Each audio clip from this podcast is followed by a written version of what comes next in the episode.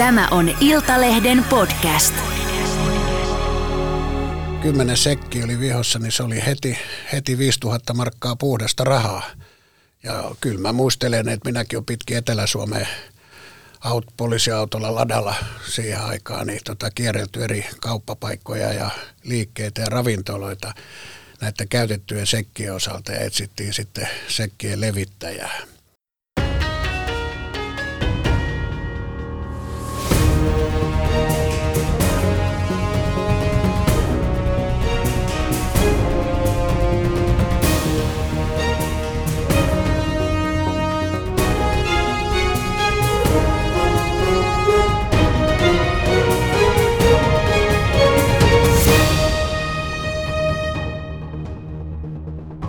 Tämä on Ammattina rikospodcast. Minä olen entinen rikosylikonstaapeli ja huumekyttä Kale Puonti. Minä olen rikos- ja oikeustoimittaja Risto Kunnas.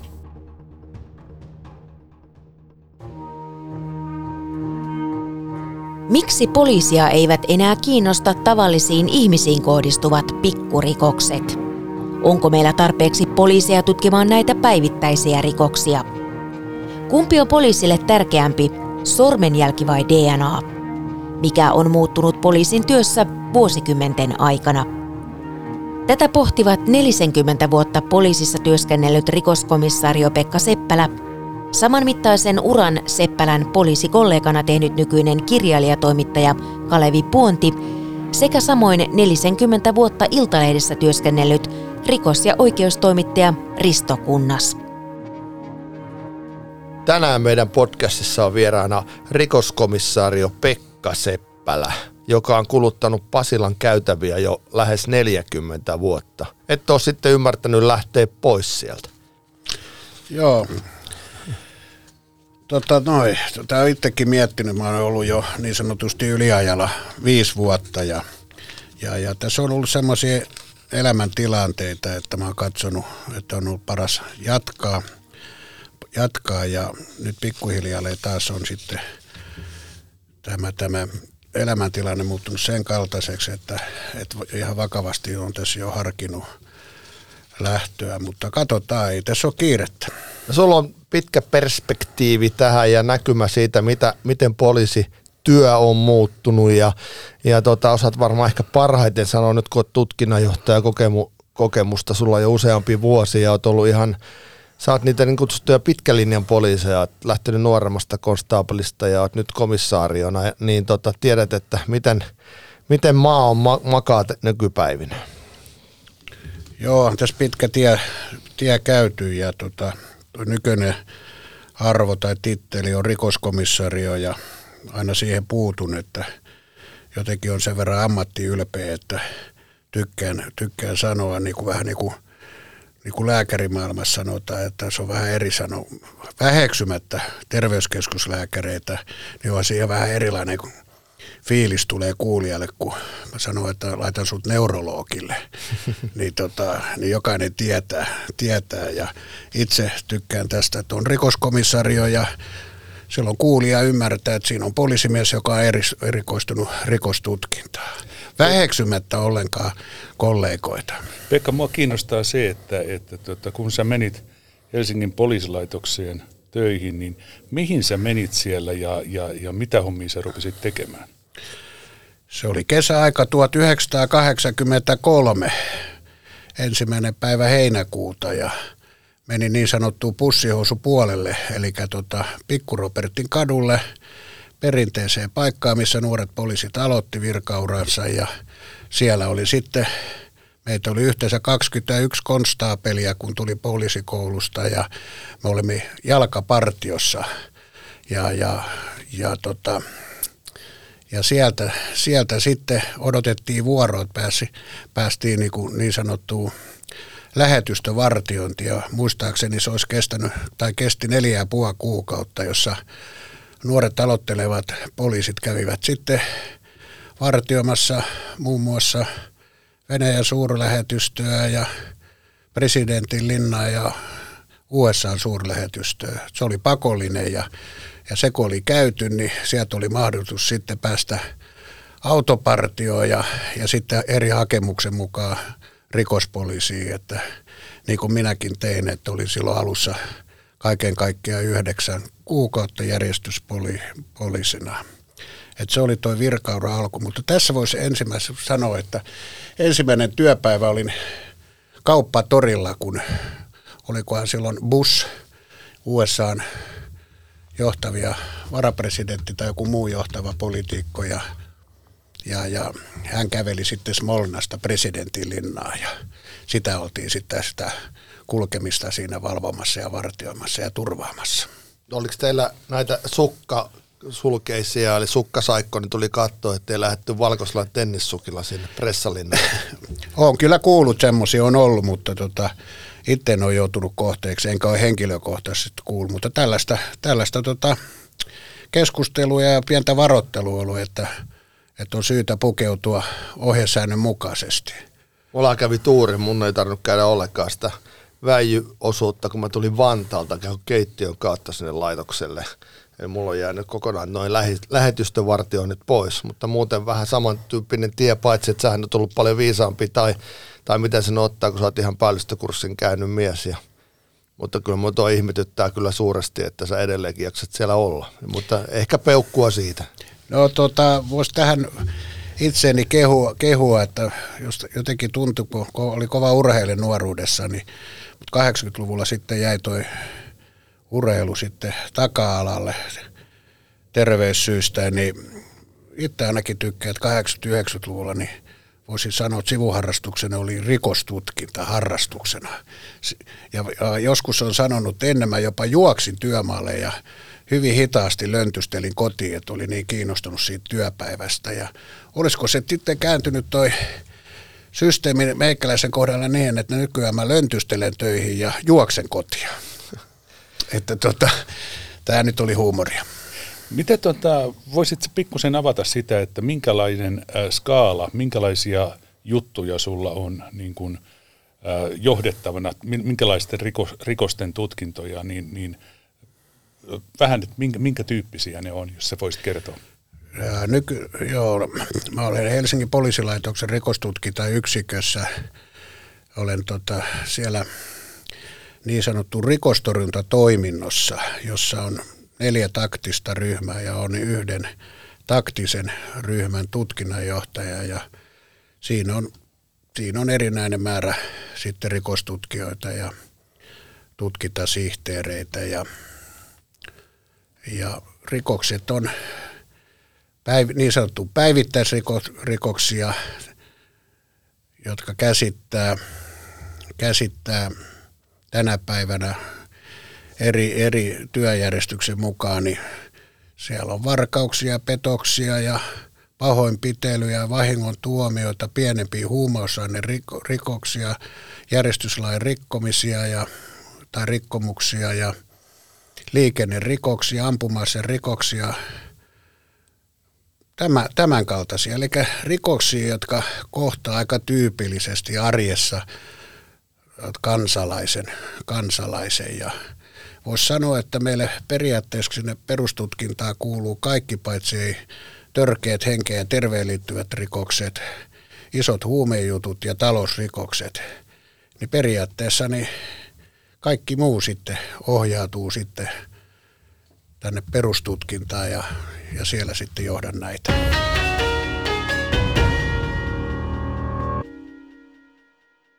Oletko sä koskaan kuullut tämmöistä, että poliisia on niin kuin nykyään hirveän hankala saada paikalle tutkimaan? Jonkun kellari on murtauduttu, jonkun polkupyörä varastettu, niin teidän ohje on lähinnä semmoinen, että tehkää ilmoitus netissä ja tuota, sitten saatte kopioitua vakuutusyhtiölle, joka hoitaa korvauksen, että teitä ei kiinnosta nämä jutut enää? Kyllä poliisi kiinnostaa, kiinnostaa kaikenlainen rikos, mutta pitää huomioida, huomioida, mikä on realiteetit. Kaikkia ei pystytä tutkimaan syvällisesti ja, ja, ja se on aina sen ensipartion harkinnan vallassa aika, aika pitkälle, että meneekö poliisi tapahtumapaikalle ne pystyy siellä kokemuksen perusteella tai saatujen tietojen perusteella tekemään arviota siitä, että onko sieltä rikospaikalta, tapahtumapaikalta taltioitavissa, taltioitavissa todisteita, epäilyn jäljiltä työkaluja tai esineitä tai tavaroita, mihin epäilty on koskenut. E, että jos sieltä saataisiin DNA-näytteitä, sormenjälkinäytteitä, jalanjälki, ihan perinteisiä juttuja, mutta kyllä se aika pitkälle on, että pienten kellarikomeron murtojen ja tämän kaltaisten rikosten osalta, niin poliisilla ei ole mahdollista aina lähteä paikalle. Silloin kun mä kulutin vielä niitä Pasilan käytäviä, niin, niin oli sellaisia tilanteita, että oli kolme, noin 3000 rikosta tai rikosilmoitusta kirjaamatta, kun se, eli sillä tavalla, kun ihminen tekee netissä sen ilmoituksen, niin sen jälkeen jonkun poliisin pitää kirjoittaa sinne rikosilmoitusjärjestelmäänsä, niin onko se massa edelleen näin suuri vai onko sitä pinkkaa saatu yhtään pienemmäksi, kun se tarkoittaa sitä, että kun sä teet ilmoituksen, niin siinä menee ensin jo kuukausikaupalla ennen kuin se näkyy edes missään järjestelmässä. Saatiin, että joku voisi sitä jossain vaiheessa tutkia. Tota, hyvä kysymys. Mulla ei ole ihan tämän päivän tieto eikä viikon sisältä, mutta viimeinen, viimeinen muistikuva tästä, että tästä olisi ollut keskustelua noin kuukausi sitten, mikä muistan, että, että silloin oltaisiin oltu kirjaus, kirjausasioissa niin suunnilleen nolla pöydässä. Okei, no siinä on, siinä on ilmeisesti sitten palkattu henkilökuntaa ja nuoria valmistuneita poliiseita heti motivoimaan kirjoittamaan ilmoituksia puhtaaksi. Joo, kyllä se on, kyllä se on ollut meillä jonkinnäköinen haaste ja niin se on muissakin suurissa poliisilaitoksissa ja niin kuin sanoin, että tähän on panostettu ja laillisuusvalvojat edellyttää, että noin muutamassa päivässä tehty rikosilmoitus kirjataan poliisin rikostietojärjestelmään. Tuossa katsoin justiin viimeisintä tilastoa tilastokeskuksesta. Se on tammikuulta 2022. Siinä kerrotaan, että tietoon tulleiden omaisuusrikosten määrä laski 13,6 prosenttia. Selittääkö koronapandemia tämän vai onko sulla siihen, olette niin paljon parempia kuin aikaisemmin vai onko yhtäkkiä tapahtunut joku tämmöinen ihmeellinen parannuksen aalto rikollismaailmassa? No niin, nyt tuli kysymys, joka vaatisi sitten tarkempaa selvittelyä. Kyllä mä uskon, että kansalaisilla on samanlainen intressi tehdä rikosilmoituksia omaisuusrikoksista. Ja, ja yksi intressihan on ollut aina vakuutusyhtiötä varten. Ja, ja toisaalta onhan tässä ollut tämä koronaepidemia, niin, niin voidaan, voidaan ehkä päätellä myöskin niin, että, että ihmiset on liikkunut vähemmän tai tehneet vähemmän omaisuusrikoksia. Tuohon voi olla monta eri vastausta. Mä luulen, että, että kysymys löytyy jostain täältä väliltä. Joo, tässä on tuota, sama tilasto kertoo, että pahoinpitelyrikoksia kirjattiin 1,4 prosenttia enemmän – ja raiskauksia ilmoitettiin 24,6 prosenttia enemmän kuin vuonna 2020. Onko sulla mitään selitystä tähän seksuaalirikosten lisääntymiseen? Onko ilmoitusherkkyys kyse vai, vai onko, onko jotain radikaalia tapahtunut muuta? Joo, ehkä on voi väärä mies vastaamaan, vastaamaan mutta pahoinpitelyosalta voisi sanoa, että nehän tekopaikat tietysti hän muuttu yleisistä ravintoloista tai niiden välittömästä läheisyydestä enemmän yksityisasuntoihin johtuen, että ravintolassa oli rajoitteita ja seksuaalirikosten määrän ilmoitus, rikosilmoituksen määrän nousuun, niin en pysty, en pysty sanomaan. Yksi varma on se, että, että ilmoitusherkkyys on voinut lisääntyä ja, ja, ja tota, ja nyt pitäisi olla sitten tilasto, että ketä, ketä niihin sitten on epäilty nyt näihin rikoksiin, että antaisiko se viitteitä, että, että olisiko joku tietty yhdistävä tekijä, mikä olisi lisännyt näiden rikosilmoitusten määrää, mutta paremmin en pysty tähän vastaamaan. Mua kiinnostaa, kun entisenä kyttänä ja siinä samalla kerroksella sun kanssa kävelleenä, niin, niin lähinnä tämä, että kuinka paljon, kun sinähän tulee paljon nuoria valmistuneita poliiseja, joille lyödään jonkun toisen vanhan tutkijan niin kuin niput jo valmiiksi saat toista sataa juttua, niin minkälainen sitoutuneisuus näillä nuorilla poliiseilla on vai onko niillä vaan semmoinen niin väliaskel, että ne koko ajan katsoo, katsoo jotain muuta työpaikkaa, mihin ne voi siirtyä tai, tai Helsingin laitoksen sisälläkin jotain muuta toimintaa vai onko teillä siellä tutkijoita, jotka oikeasti on, jaksaa olla siellä vuodesta toiseen tutkia. En halua millään tavalla niin kuin väheksyä, mutta kun puhutaan massarikoksista, mitä tietenkin nämä pitkälti on, että nämä, nämä tämän tyyppisiä rikoksia on paljon. Joo.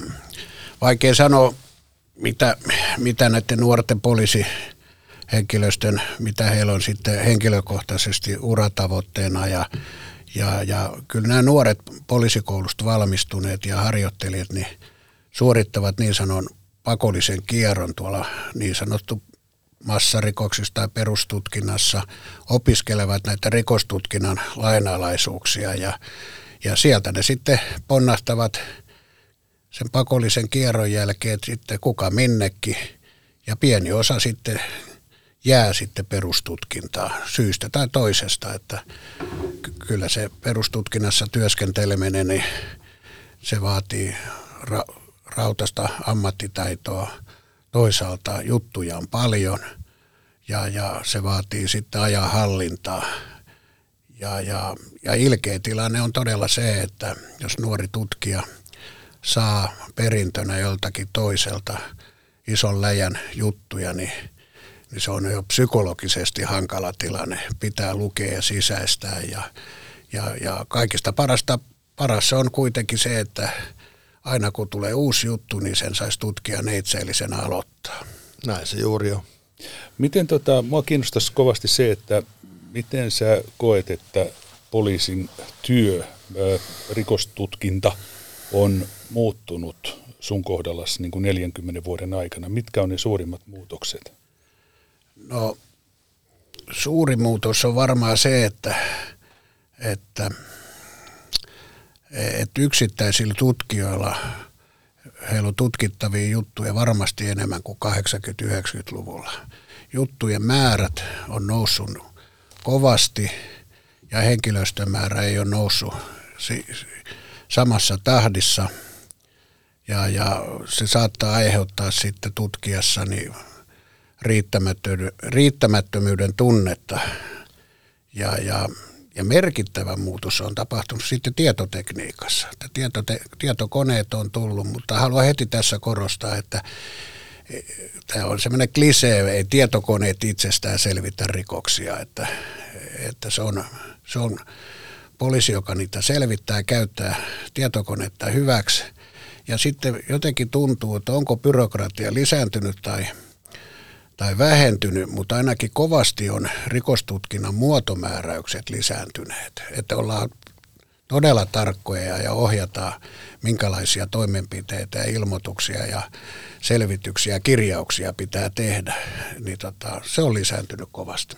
Ainakin itse muistan siellä loppuvaiheessa, niin kerran viikossa sai tehdä jonkun ATKlla jonkun äh, kurssin ja mikä piti läpästä ja milloin mitäkin ja tuntui, että että iso osa työajasta meni, meni näiden uusien kurssien suorittamiseen.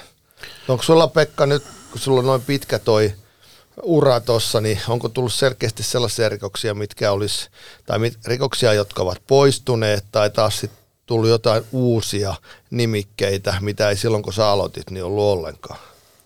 No voisi vois sanoa niin, että silloin 80-luvulla oli vielä tämmöinen erityinen – rikostutkintaryhmä kuin myymälärikosryhmä. Ja, ja oli ryhmä ja siinä sitten ylikonstaapelia ja tutkinnanjohtaja päällystöön kuuluva, niin kiinteä vakituinen ryhmä, joka tutki päätyökseen niin myymälän aukiolona, aukioloaikana, kun he, tota, ihmiset varasti tavaraa sieltä, takkeja, vaatteita, mitä vaan, elintarvikkeita niin, niin tota, sellainen erityinen ryhmä on poistunut, poistunut ja silloin oli satamarikollisuuteen liittyvä oma ryhmä ja, ja, ja sitten tuli puhtaasti suuret omaisuusrikoksiin liittyvä ryhmä.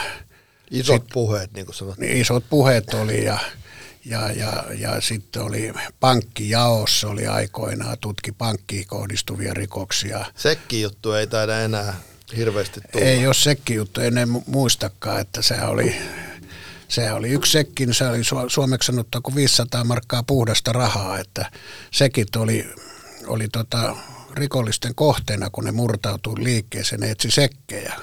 Silloin ei ehkä ollut niin käteistä rahaa, mutta sekkejä oli ja yleensä sekkivihkos oli kymmenen, kymmenen sekki oli vihossa, niin se oli heti, heti 5000 markkaa puhdasta rahaa.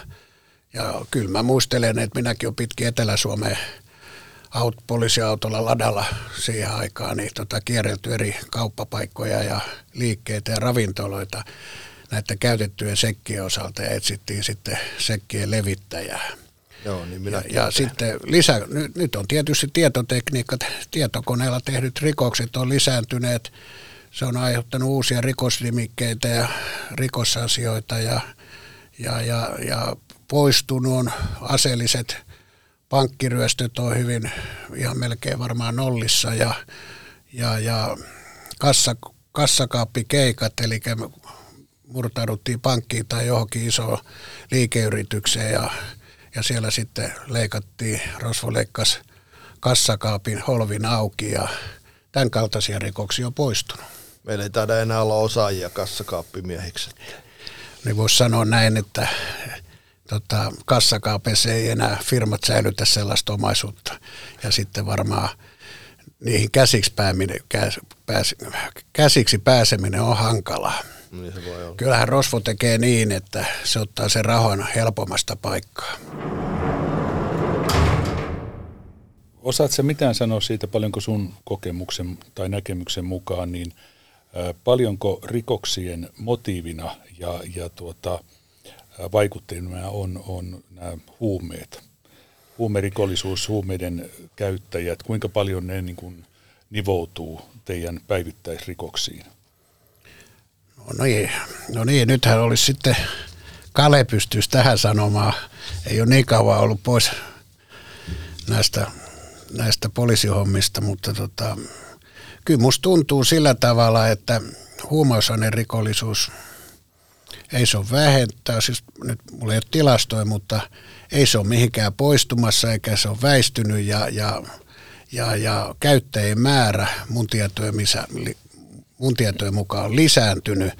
Ja, ja kun katsoo aamusi pidätettyä tai kiinniotettujen listaa, niin, niin heti tunnistan ison osan sieltä, joilla, joilla on huumerikostausta, mutta eivät ole kiinniotettuna tai pidätettynä itse huumausainerikoksesta. Niin tämä vähän kertoo, että, että tota, huumausainerikollinen joutuu rahoittamaan jos ei ole, kaikki ei voi olla myyjiä eikä kaikki käyttäjiä, niin joutuu rahoittamaan toimintansa muilla rikoksilla. Näistä rikosteknisistä tutkintamenetelmistä, niin mielenkiintoista, miten tavallaan sormenjäljistä on siirretty DNAhan. Sehän ei ole kuitenkaan mitenkään poissulkenut sormenjälkitutkimusta, mutta itselle tulee mieleen semmoinen mielenkiintoinen keissi, missä nämä molemmat liitty toisiinsa. Ei ole hirveän monta vuotta siitä, kun se oli jossain Sörnäisissä, tapahtui aika raju yhteen törmäys kahden auton välillä. Ja tämä törmääjä autosta, niin kuski karkas, ei saatu kiinni, partio tuli paikalle, mutta ei löydytty enää kuskia. Sitten lähdettiin selvittämään, mikä on sen auton tausta, kuka sen omistaa. Lopulta monen mutkan kautta löytyi ää, autolle – omistaja, virallinen omistaja, ja sitten kuulustelun jälkeen selvisi, että kenellä se oli ollut lainassa tämmöisellä Timi, sanotaan nyt Timi-nimisellä kaverilla. Ja tuota, Timi sanoi, että juu, totta kai se on välillä ollut minulla ja totta kai mun sormenjäljet on ratissa, että, että sen on selvä, kun mä oon käyttänyt autoa. Sille Timillä ei kuitenkaan ollut mitään selitystä, että kun turvatyyny oli räjähtänyt, niin miten siitä pussista löytyi Timin DNA. Sitä hän ei enää osannut selittää, joten se sitoi Timin lopullisesti tähän, tähän tekoon. Miten sulla tämä DNA, niin kuin tärkeäksi sä koet sen DNA-näytteiden oton ja niiden vertailun?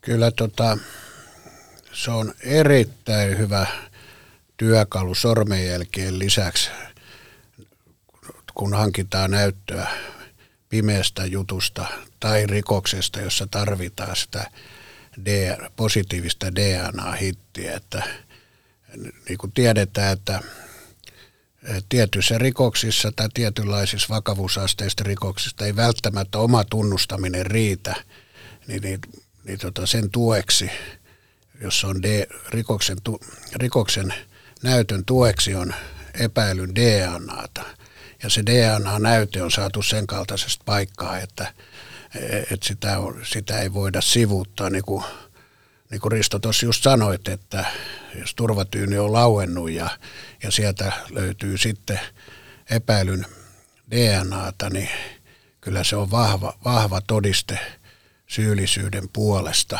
puolesta. Ja kyllä näitä DNA-näytteitä niin kuin laki sanoo, että niistä voidaan ottaa epäilystä DNA-näytön rikoksesta, on säädetty ankarin rangaistus, on vähintään kuusi kuukautta vankeutta ja, ja kyllä poliisi rekisteröi näitä kovasti ja, ja, ja joka päivä munkin ryhmää voi sanoa, että tulee, tulee laboratoriosta lausunto positiivista DNA-hitistä. Se voi tulla tänään, tai ei se tule tänään, siis kestää se tutkimus, mutta voi olla useita vuosia, että tulee positiivinen hitti tarkoittaa sitä, että sillä näytteenotto- ja tutkimushetkellä henkilö ei ollut rekisteröity DNA-tietokantaa ja vuoden kahden kuluttua se rekisteröidään, niin se kone lukee sieltä, että nyt tuli positiivinen hitti, että tähän juttuun kaivataan tätä henkilöä.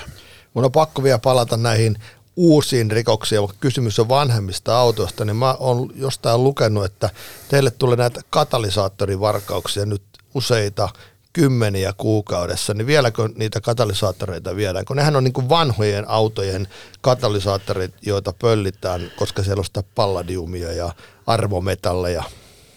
Ää, mulla oli viime viikolla juttu, jossa, tota, jossa tota, huumerattis jäi varastetulla autolla kiinni ja tota, se auton sisältä löytyi kaksi pöllittyä katalysaattoria. Ja, ja niitä katalysaattoreita viedään todella paljon. Todella paljon tota, tällä hetkellä viedään paljon ja osa niistä selviää ja osa ei. Täällä on ilmeisesti Suomessa joku, jotkut tai jotkut romuttamot, jotka ostaa niitä ja erottelee sitten siitä sen armometallin. Varmasti, varmasti. Enpä lähde lausua tuohon enempää, että – ainahan se on kiinnostanut, kun halvalla saa. Kaikki on jo niin tarkkoja, mutta en halua kyllä millään tavalla syyllistää tai tota, romuliikkeen liikkeenharjoittajia. Että kyllä, kyllä tämmöinen omaisuus löytää perille. Miten noin työmaavarkaudet, pari putkea, kaikkea tämmöistä arvo, vähän arvokkaampaa tavaraa, niin, tai sanotaan metallivarkaudet – niin, niin tuota, ne ilmeisesti jatkuu edelleen. Kyllä ne jatkuu ja voisi sanoa, että esimerkiksi Helsingin kaupungin alueella, jos joku päiväkoti, koulu tai mikä tahansa tämmöinen iso, iso tila, rakennus suljetaan, eristetään aidoilla, tarkoitus, että sinne tulee remontti tai se jossain kohtaa puretaan, niin ei me pitkä aika, niin, niin siellä on tota, käyty sisällä ja kaikki paikat on revitty, kraanat, kaikki vesijohtoputket, mistä löytyy. Ne menee kattojen ja seinien läpi. Se kiinnostaa, se on raha-arvostavaraa ja, ja, ja niin poispäin. Että. Mihin Onks, ne päätyvät? Kyllä ne päätyy sitten loppu, loppupelissä ne päätyy niin, että se, se omaisuuden arvo siirtyy tota, niin sanotusti pöllien tasku rahana. Tarkoitan, että pysyykö materiaali, niin, niin tuota, varastettu materiaali Suomessa vai lähteekö se tuonne muualle Eurooppaan? En osaa yhtään sanoa siihen, että tota, sulatetaanko se täällä, otetaan jälkikäsittely, mihin nämä sitten nämä asianmukaiset firmat niitä toimittaa. Mä luulen, että niillä on kysyntää täällä ihan kotimaassakin, kun ne käsitellään uudestaan. Mutta voin no, olla väärässäkin. Onko se niin, että jonkun mielestä on niin vähemmän rikollista se, kun ilmoitetaan lehdessä, että nyt tämä koulu puretaan, niin mä, mä menen ensin tekemään sitten sen duunin sinne, että otan ne, kun ne jo, ajatteleeko nämä rosvot sitä, että ne joka tapauksessa menisi jollekin jätelavalle, että et, että tämä ei ole niin kauhean kovaa rikollisuutta, jos mä nyt käyn vähän ennen hakemassa sen, mitä minä tarvitsen. Niin kuin mä oon sanonut tästä tänään jo, että fiksu, fiksu ihminenhän tekee niin. No onko Rosvo aina fiksu, en mä siihen ota kantaa, mutta kyllähän ne tota, kyllä se rikos tehdään, mikä on helpoin tapa saada sitä, sitä omaisuutta, jonka pystyy muuttaa rahaksi. On mulla ollut joskus keissi, missä, missä tota, mentiin pikappiautolla jätelavalle. Se oli täynnä kuparin romua, niin tota, suljettu alue ja ihminen jo sinne ja lastas lastas sitten lavan täyteen kuparilomua ja, ja jäi kiinni ja sitä myöten muuten autokin meni valtiolle ja, ja siitä, sitten tuomittu. Sitten valitti hovioikeuteen ja hovioikeus pitä, pidätti sen tuomion ja auton menettämisen valtiolle, että rikoksen tekovälineenä. Että, mutta niin kuin sanoin, että, tai Kale kysyi tuossa, että kyllä se kupari, jos sitä ei ole lavoilla – niin kyllä sitten etsitään näitä isoja kouluja, kiinteistöjä, päiväkoteja, vanhainkoteja, mihin tulee remontti tai on purkuulla puhan alla kerran. Tämmöinen iso toimija, niin voihan tuommoinen koulu olla suljettuna useamman viikon, useamman kuukauden, ennen kuin sinne tulee sitten tämä porukka, porukka kun kilpailutetaan. Se on kallis juttu, tuommoinen koulun purkaminen maksaa todella paljon, kymmeniä, kymmeniä tuhansia. Ja siellä voi olla asbesti, siellä voi olla kaiken näköistä, ne eritellään se, ennen kuin se on kilpailutettu iso työmaa, niin, niin, niin voisi sanoa, että melkein sata varmasti, ennen kuin se on alettu sitä purkamaan sitä kiinteistöä rakennusta, niin siellä on varkaat käynyt sisällä. Mielenkiintoista. Kun mä oon seurannut rikosmaailmaa sitä samaa rikosmaailmaa niin pöydän toiselta puolelta, jos nyt näin sanoisi, niin yhtä pitkään suurin piirtein kuin sinä Pekka, niin, niin itse mä oon kokenut sen sillä tavalla, että aikaisemmin, puhutaan vanhoina hyvinä aikoina, niin poliisin ja, ja tota median yhteistyö oli ihan, ihan saumatontakin ja, ja tota oli tavallaan yhteiset päämäärätkin asiassa. Ja, ja tota, toimittiin niin, että oltiin luottamuksen arvoisia puolia toisin. Nyt tämä on mennyt, mä itse koen sen niin, että e, ihan toisenlaiseksi. Tietoa on erittäin vaikea saada. Tutkinnasta pimitetään kaikki mahdollinen, mikä voidaan pimittää. Miten sä itse koet? Tämä on minun kokemukseni ja monen kollegan kokemus. Onko sulla jotain intressejä ollut tällaisessa pimittämisessä ja harrastatko sä itse tällaista omasta mielestäsi? En, voisiko sanoa, että olisiko joku, en mä osaa sanoa, mutta olisiko se promille luokkaa niistä, mitä tutkittavista rikoksista, mitkä menee sitten julkisuuteen tavalla tai toisella, tai sitä kautta, että toimittaja on kysynyt tai on tehnyt tiedotteen, niin siinä on aina otettava huomioon, mikä on se tiedottamisen funktio, mitä sillä halutaan saada aikaa. Etsitäänkö tekijää, todistajia, jotain kulkureittiä, autoa, mitä tahansa, vai onko se sitten tiedottaminen vaan sen takia, että, että tota, halutaan näyttää kansalaisille ja kertoa, kertoa, että kyllä poliisi toimii. Itsellä monessa jutussa funktiona on se, että, että mielellään annan tiedotteen tai jutun medialle, lehteen, jos me on tota, saatu polkupyörä varas kiinni, pidätetty ja jopa, jopa no, vangittu, mutta tietysti pitää lähteä ei ketään varasteta yh, vangita yhdestä pyörästä. Yleensä kysymyksessä on joku varasto, joku tila, mihin poliisi on sitten iskenyt ja löytänyt sitten kymmeniä lukuisan määrän polkupyöriä, pyöriä, anastettuja polkupyöriä ja siihen sitten epäilyjä. Tämmöisestä on kiva kertoa, että kansalaiset kirjoittaa, että kun ei poliisi kiinnosta kellarikomeromurrot, polkupyörävarkaus. Itse olen monta kertaa useissa jutuissa olen, olen vaatinut vangittavaksi henkilöä nimenomaan murroista, kellarikomeromurrosta ja polkupyörävarkauksista.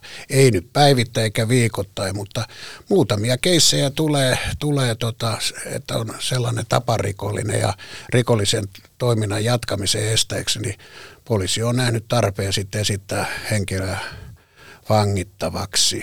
Ja se on se mun funktio. Sitten mitä tuohon pimittämiseen tulee, niin ne on aina sitten tutkinnanjohtaja päättää, päättää ja tapauskohtaisesti, että, että mitä voidaan antaa ja, ja missä vaiheessa. Aika useasti esteenä on tutkinnalliset syyt. Ja sitten meillä on aika tiukka julkisuuslakikin tiettyjen asioiden julkituomisessa. Sen verran mä otan tuosta koppia, että tämän erittäin lyhyen toimittajien uran aikana, niin on kyllä jo huomannut, että ei, sit, ei sitä ainakaan mitään selkeää yhteistä, äh, sanotaanko säännöstöä ole olemassa, koska me nähdään, meille tulee tiedotteita kymmenittäin eri poliisilaitoksilta päivittäin, ja kyllä, kyllä jossain muualla tiedotetaan aika paljon pienemmistä asioista kuin esimerkiksi Helsingistä, joka ei koskaan juurikaan tiedota mitään, jos ei ole, sanotaanko näin, ylitörkeästä rikoksesta kysymys. Joo, vaikea ottaa kantaa, mitä muut poliisilaitokset tiedottaa. Tiedottamisesta vastaa jutun tutkinnanjohtaja taikka sitten hänen määräämänsä esimies. Ja, ja kyllähän se tämmöisissä päivittäisrikoksissa, niin se tiedottamisen intressi, niin niin tota, voi vähän hämärtyä, että poliisista tuntuu, että tämä on ihan piece of cake, ihan normi juttu, josta ei, ei tässä ole mitään syytä tiedottaa. Ja, ja toimittajassa se saattaa tuntua, että tässä on joku hyvä yksityiskohta ja ikään kuin siihen kyynistyy siihen ja ei, ei näe enää sitä, sitä hommaa, kun se on vähän niin kuin sivutuote se poliisille se tiedottaminen. Ja yleensä se toimittaja kyllä tietää jutusta ja se osaa kyllä kysyä jonkun jutun perää. Mutta semmoinen vapaaehtoinen tiedottaminen, niin, niin tota, että omaehtoisesti lähtee poliisista, niin niin se on jokaisesta tutkinnanjohtajasta kiinni, miten hän näkee. Niin kuin itse sanoin, että mä tykkään antaa juttuja, jossa tavanomainen rikos selviää ja sitä kautta saada se tieto kansalaisille ja sitä kautta luottamus kasvaa, että kyllä poliisi tutkii vähäisempiäkin rikoksia. Tästä, tästä mitä sanoit, niin tuli mieleen yksi tapaus vuosikymmenten takaa silloin, kun tehtiin – näitä niin sanottuja poliisikierroksia, eli aamulla ennen virkaajan alkamista niin soitettiin päivystävälle komisariolle ja, ja tuota, yksiköiden vetäjille. Ja tuota, muistan tapauksen, kun sitten maanantai-aamuna aikaisin soitin päivystävälle komisariolle ja kysyin, että no minkälainen yö oli, oliko mitään tai eilisiltapäivä. Ei mitään kummallista. Mä sanoin, että no, oli, pakkohan se nyt jotain. No, no ei täällä ole mitään erikoista. Mä sanoin, että kato nyt oikeasti, että oot nyt, eihän näin voi olla hetken aikaa mietin, että no oli tuossa nyt yksi semmoinen raitiovaunujuttu. Mä sanoin, että mikä? No siinä joku, joku tuli ja pysäkiltä ja kuskin vaihto oli meneillään ja se hyppäsi puikkoihin ja lähti ajamaan. Mä sanoin, että oliko matkustajia kyydissä? No oli siellä, mutta ei siinä nyt mitään ollut, kun se saatiin kiinni parin pysäkin jälkeen.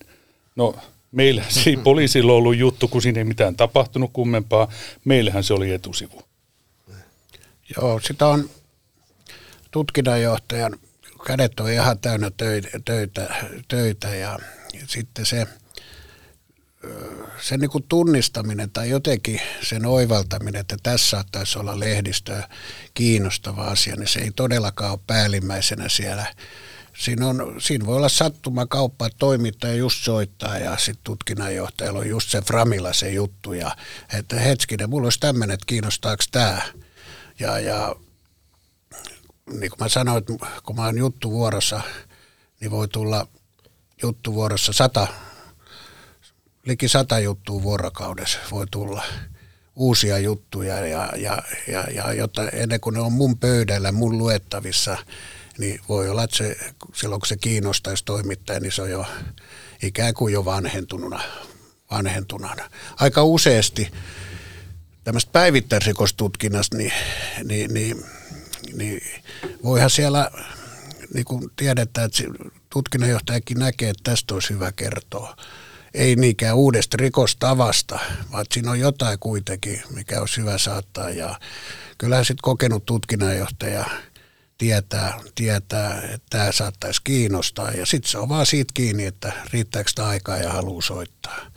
Itse tykkäsin näistä, kun toimittaja soittaa, niin se on paljon helpompi kun itse lähtee etsiä toimittaa, että nyt saattaisi olla juttu, niin semmoisen jutun markkinoiminen ja myyminen lehdistölle, niin näen se aika vieraana.